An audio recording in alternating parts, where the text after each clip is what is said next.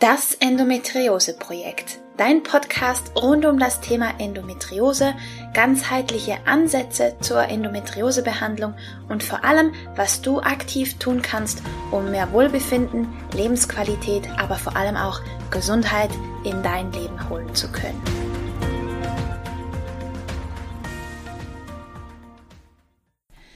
Hallo und herzlich willkommen zu einer weiteren Folge von Das Endometriose Projekt.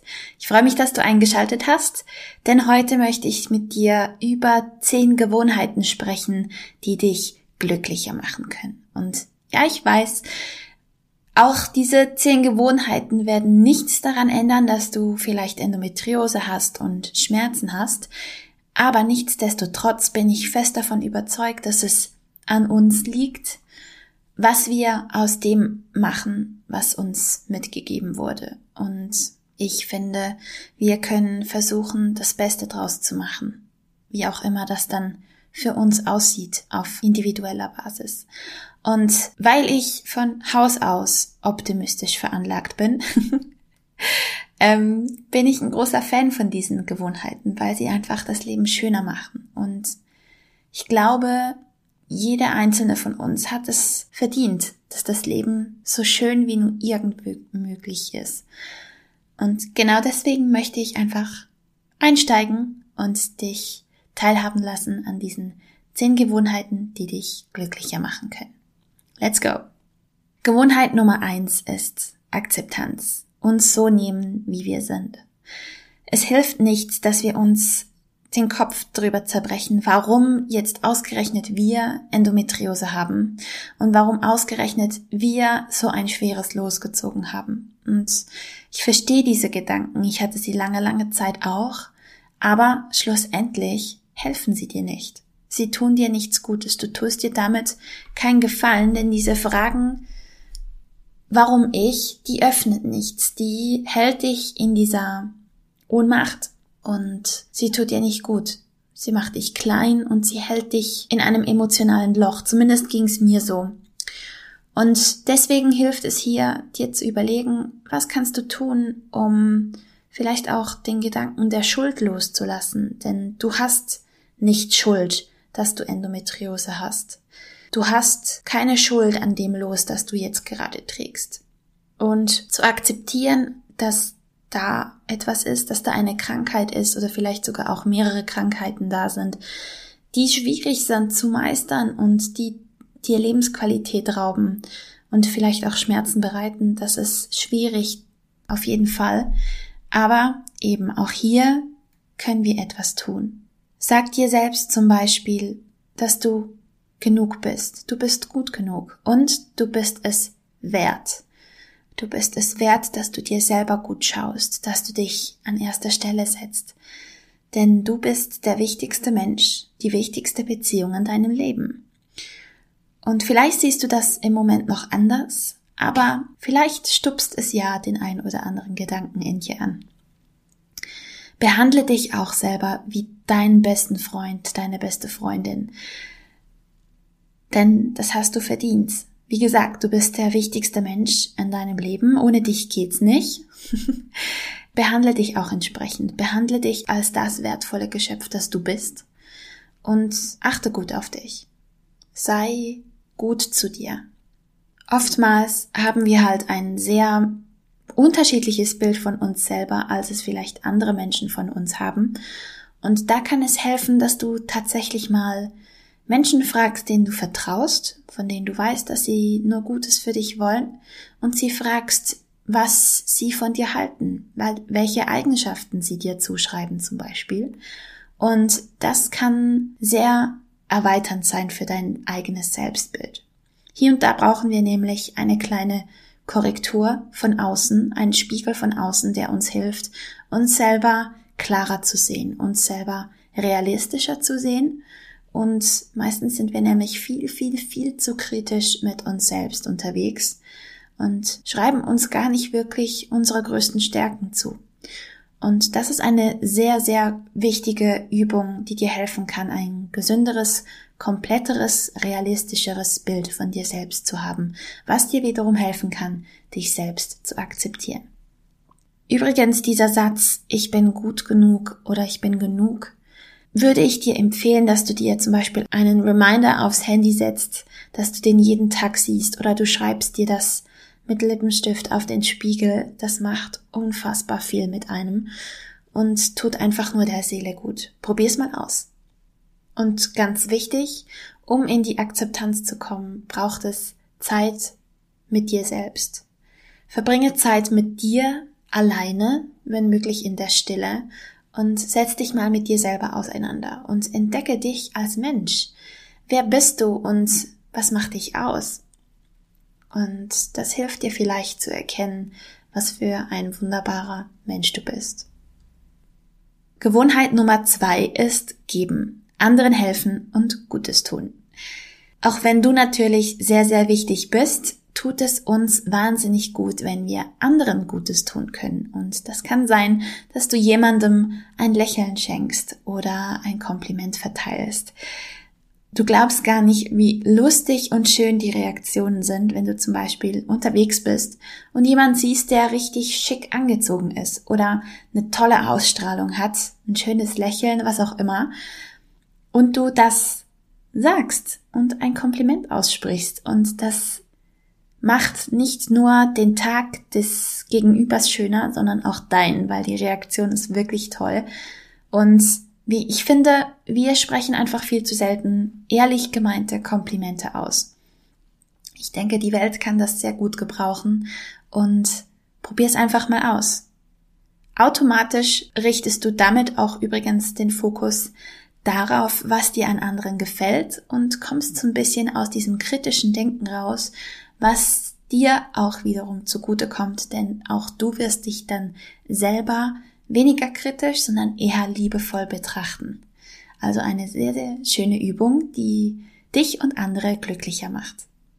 Und ich nehme mir auch gerne mal Zeit, zum Beispiel sonntags habe ich mir das so ein bisschen eingeplant, dass ich mir überlege, wem kann ich nächste Woche was Gutes tun. Vielleicht weiß ich, dass eine Freundin einen schweren Tag hat oder vielleicht steht ein Geburtstag an oder ein Jahrestag oder sonst irgendwas Wichtiges. Und dann schreibe ich mir das tatsächlich in den Kalender rein, dass dieser Mensch einen wichtigen Tag vor sich hat. Und dann schreibe ich und frage nach, hey, wie war's? Oder hey, ich wünsche dir Glück fürs Vorstellungsgespräch. Oder hey, wie war dein Arzttermin? Ich denke an dich, drück dir die Daumen und so weiter. Oder ich schicke dann rechtzeitig zum Beispiel eine handgeschriebene Karte ab zum Geburtstag. Das sind so kleine Dinge, die aber unfassbar wirken und die dich einfach erfüllen. Und das ist auch eine super Überleitung in Gewohnheit Nummer drei, nämlich unsere Verbindungen und Beziehungen pflegen. Wenn wir so aktiv teilhaben an den Leben anderer, dann erfüllt uns das ungemein. Und ich denke gerade, wenn wir so eine Krankheit wie Endometriose haben, die wirklich sehr zehrend sein kann, ist es umso wichtiger, dass du nicht alleine bist, dass du ein soziales Netz hast, auf das du dich verlassen kannst. Aber für dieses Netz müssen wir natürlich auch etwas tun und investieren und da sein. Denn genau das möchten wir ja auch von unseren Mitmenschen haben. Also vielleicht macht es Sinn, hier einfach auch mal Buch zu führen. Wer ist denn so in meinem Leben? Und die engsten Menschen, die engsten fünf Menschen, mit denen wir am meisten Zeit verbringen, sind auch die, die uns am meisten prägen. Also solltest du dir diese Menschen besonders gut aussuchen. Achte mal drauf, wie du dich fühlst, wenn du mit ihnen Zeit verbracht hast. Und ja, wie du vielleicht auch über dich selber denkst. Und das ist sehr, sehr aufschlussreich. Denk dran eben, dass du auch investieren musst in die Beziehungen, die dich umgeben.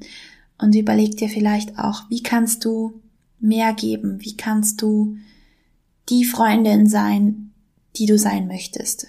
Vielleicht hast du noch ein bisschen Verbesserungspotenzial, wie so ziemlich jeder von uns, um einfach noch mehr, noch tiefere Beziehungen zu haben, die dich wirklich bereichern und die dir Halt geben auf allen Ebenen und in allen Lebenssituationen. Denn es gibt nichts Schöneres, wie wenn es dir wirklich schlecht geht und du weißt, dass du dich fallen lassen kannst und dass du gehalten wirst. Das ist so ein Geschenk Und ich weiß, das ist nicht selbstverständlich, aber wenn du das hast, wenn du solche tollen Menschen in deinem Leben hast, dann sag mal wieder Danke. Sag, wie sehr sie geschätzt sind und wie lieb du sie hast. Das ist nie verschwendete Zeit und Energie. Gewohnheit Nummer vier ist Bewegung. Bei Bewegung schütten wir nicht nur Endorphine aus, sondern wir beziehen auch unseren Körper wieder mit ein. Und oftmals haben wir bei Endometriose, wenn wir mit so starken Schmerzen und Problemen konfrontiert sind, nicht so wirklich eine tolle Beziehung zu unserem eigenen Körper. Und genau das ist etwas, was wir auch in die eigenen Hände nehmen können. Also nimm mal deinen Körper wieder ganz bewusst wahr und setz dich mit ihm auseinander. Und eben, such dir etwas, eine Bewegungsart, eine Bewegungsform, die dir Spaß macht, die im Rahmen deiner Möglichkeiten ist und die dir gut tut.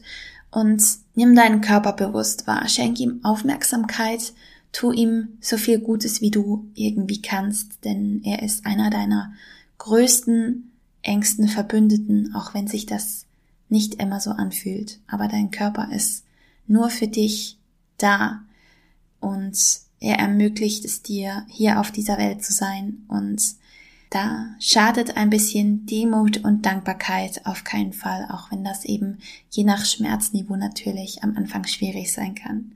Aber eine schöne Übung ist zum Beispiel, dass du unter der Dusche, wenn du dich einseifst, einfach mal ein Danke schickst an den kleinen C, dass er da ist und dass er vielleicht gerade nicht weh tut.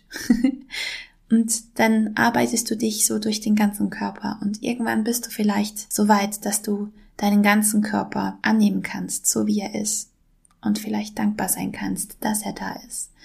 Und auch eben, wenn du mit dem kleinen Zeh und dem Ohrläppchen und der Nasenspitze anfangen musst, die nicht wehtun und für die du dankbar sein kannst, dann ist es so.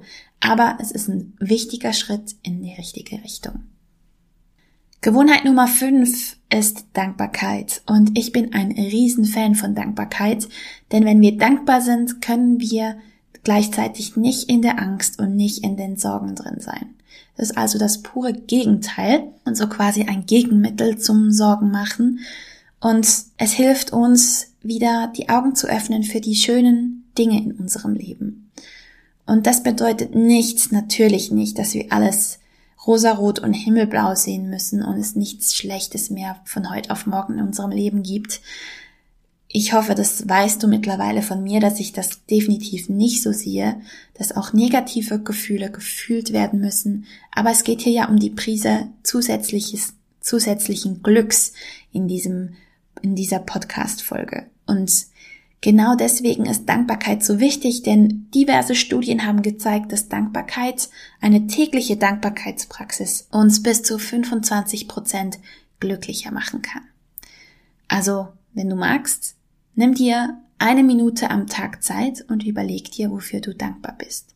Vielleicht, wenn dir das schwer fällt am Anfang, kannst du auch dir die lieben Menschen in deinem Leben vorstellen, für die du dankbar bist oder schöne Momente, die du erlebt hast und dann kommt dieses Dankbarkeitsgefühl automatisch in dir hoch. Gewohnheit Nummer 6 ist Richtung und Sinn. Ziele haben, auf die du dich freuen kannst.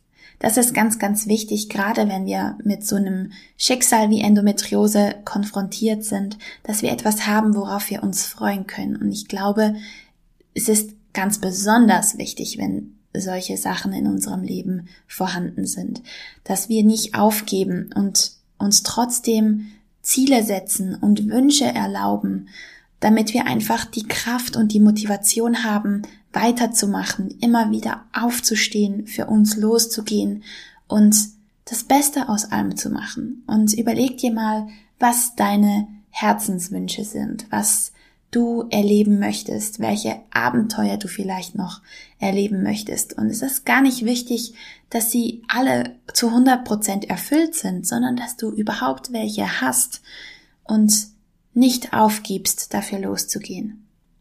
Tipp Nummer 7 bzw. Gewohnheit Nummer 7 ausprobieren. Ständig Neues entdecken, wachsen und lernen. Wecke wieder deinen Abenteuergeist und überleg dir, wo du Neues ausprobieren kannst. Was wolltest du schon immer mal machen, hast dich aber nie getraut? Da wieder ein bisschen dich zu öffnen und ein bisschen aus der Komfortzone herauszugehen, macht einfach nur riesig Spaß und macht uns nachweislich glücklicher, weil wir uns immer wieder erweitern. Und wir Menschen sind halt Wesen, die gerne Neues lernen und Neues entdecken. Und jeder Abenteuergeist ist unterschiedlich ausgeprägt, was für die einen schon Abenteuer ist, einen Spaziergang im Dorf zu machen und ist für andere vielleicht ein Fallschirmsprung. Finde dich da auf dieser Skala und bleib dir selber treu, aber überleg dir mal, was du Neues ausprobieren kannst. Vielleicht wolltest du schon immer mal eine neue Sprache lernen oder ein Hobby anfangen oder einen Ausflug machen. Und wenn es nur ist, dass du mal beim nächsten Mal in der Eisdiele eine andere Sorte ausprobierst oder in deinem Lieblingsrestaurant nicht das bestellst, was du immer bestellst, sondern mal etwas komplett anderes, das du noch nie hattest. Sowas in der Art. Das macht Spaß. Probier's einfach mal aus. Gewohnheit Nummer 8 ist Widerstandsfähigkeit, Resilienz. Lernen, immer wieder aufzustehen. Ich glaube, wir Endometriose-Betroffenen sind extrem resiliente Menschen. Wir lassen uns nicht so schnell unterkriegen, weil wir einfach mit so viel Widerstand zu kämpfen haben. Nichtsdestotrotz ist es, glaube ich, eine der wichtigsten Fähigkeiten, die wir haben können, nicht aufzugeben, immer wieder aufzustehen, immer wieder weiterzumachen. Und da ist es meiner Meinung nach wichtig, dass du Ziele hast, auf die du dich hinbewegen möchtest, dass du weißt, warum du das tun möchtest, warum du wieder aufstehen möchtest. Und mir hat auch der Gedanke geholfen, dass wenn sich an meiner Situation nichts ändern sollte, was braucht es, damit ich trotzdem gut leben kann, trotzdem in Frieden mit mir und meinem Leben sein kann. Und das hat mir sehr geholfen. Und ich denke auch die persönlichen Beziehungen, die du hast, die Menschen, die du in deinem Umfeld hast, sind ein wichtiger Faktor, um diese Resilienz aufrecht zu erhalten. Auch, dass du eine gute Verbindung mit deinem Körper hast, stärkt deine Resilienz, deine Widerstandsfähigkeit, deine Widerstandskraft. Und hier ist auch ein wichtiges Tool, das du dir aneignen kannst, beziehungsweise dass du trainieren kannst, sogar meiner Meinung nach, deine Eigenmacht, deine Selbstwirksamkeit. Wenn wir einmal gelernt haben, dass wir etwas in der eigenen Hand haben, dass wir Sachen tun können, damit es uns besser geht, stärkt das unsere Selbstwirksamkeit. Und wir glauben eher an uns und dass wir etwas schaffen können. Und überleg dir mal, um deine Selbstwirksamkeit zu stärken, Überleg dir mal, welche Versprechen du dir selber gibst und achte da einfach mal drauf. Wenn du dir selber Versprechen gibst, ist es ganz, ganz wichtig, die auch einzuhalten, damit du selbst wirksam bist, damit du dir selber vertraust, dass du selbst Vertrauen hast.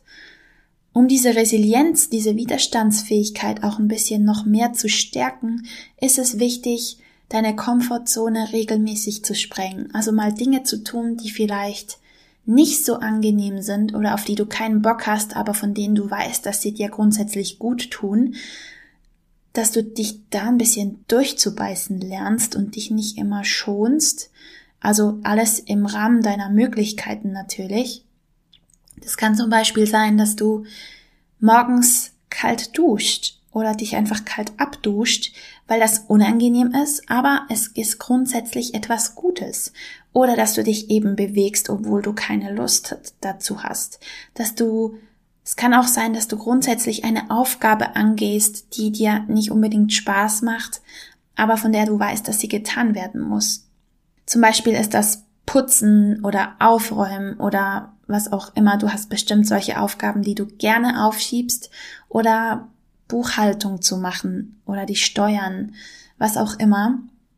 Aber es ist einfach wichtig, mit solchen Sachen kannst du deine Selbstwirksamkeit tatsächlich stärken. Und je öfter du solche unangenehmen Sachen angehst, desto leichter fallen dir dann die Herausforderungen des Lebens anzugehen, wenn es dann mal hart auf hart kommt. Also das ist ein Muskel, den wir tatsächlich gezielt trainieren können und für den du tatsächlich etwas aktiv tun kannst. Gewohnheit Nummer 9 ist zuversichtlich zu sein. Leg dir eine positive Grundhaltung zu. Und hier meine ich eben, wie gesagt, nicht, dass wir alles einfach positiv sehen, auf Teufel komm raus, sondern ich bin der Überzeugung, dass wir uns tatsächlich für eine positive Grundhaltung entscheiden können. Ich habe einen lustigen Spruch von Patrick Heitzmann kürzlich gelesen, der mich richtig zum Lachen gebracht hat. Ähm, Pessimisten regen sich darüber auf, dass ihnen ein Vogel auf den Kopf gekackt hat und Optimisten sind froh, dass Kühe nicht fliegen können.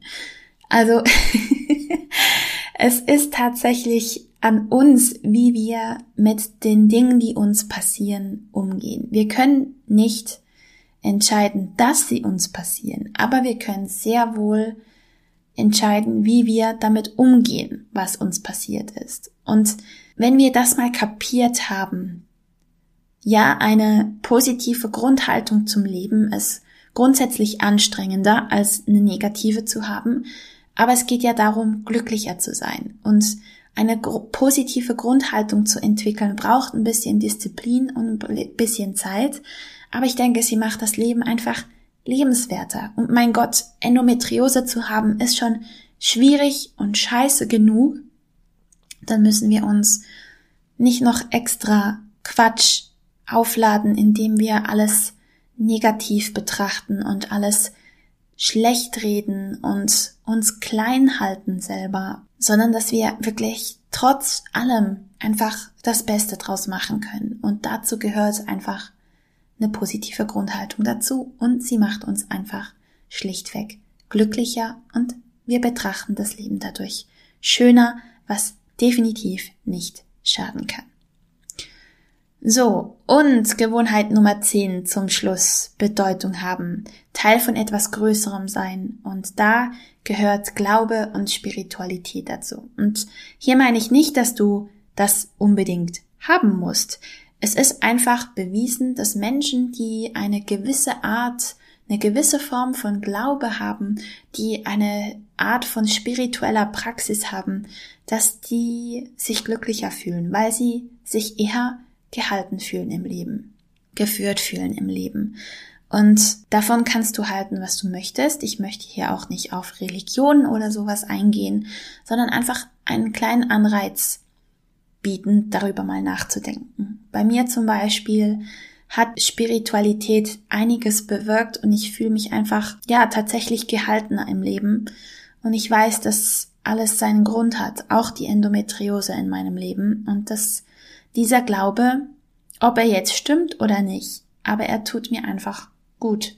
Ich fühle mich gut damit und das ist das, was schlussendlich zählt, dass ich mich besser fühle und es mir damit gut geht. Und ja, vielleicht findest du da etwas für dich, das dein Leben auch bereichert.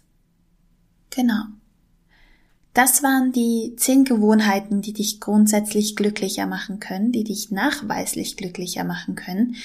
Ich bin gespannt, was du davon hältst und was du davon vielleicht schon für dich selber umsetzt. Vielleicht hast du ja durch diese Podcast-Folge ein bisschen Inspiration gekriegt, dich mit dem einen oder anderen näher auseinanderzusetzen. Das würde mich natürlich sehr interessieren. Und ja, hinterlass mir gerne einen Kommentar auf Instagram zum Beitrag zu dieser Folge oder schreib mir gerne eine Mail an hallo@rominascalco.ch. Ich freue mich immer von dir zu hören und jetzt wünsche ich dir einen wunderbaren Tag. Lass es dir gut gehen und ich freue mich schon auf die nächste Folge.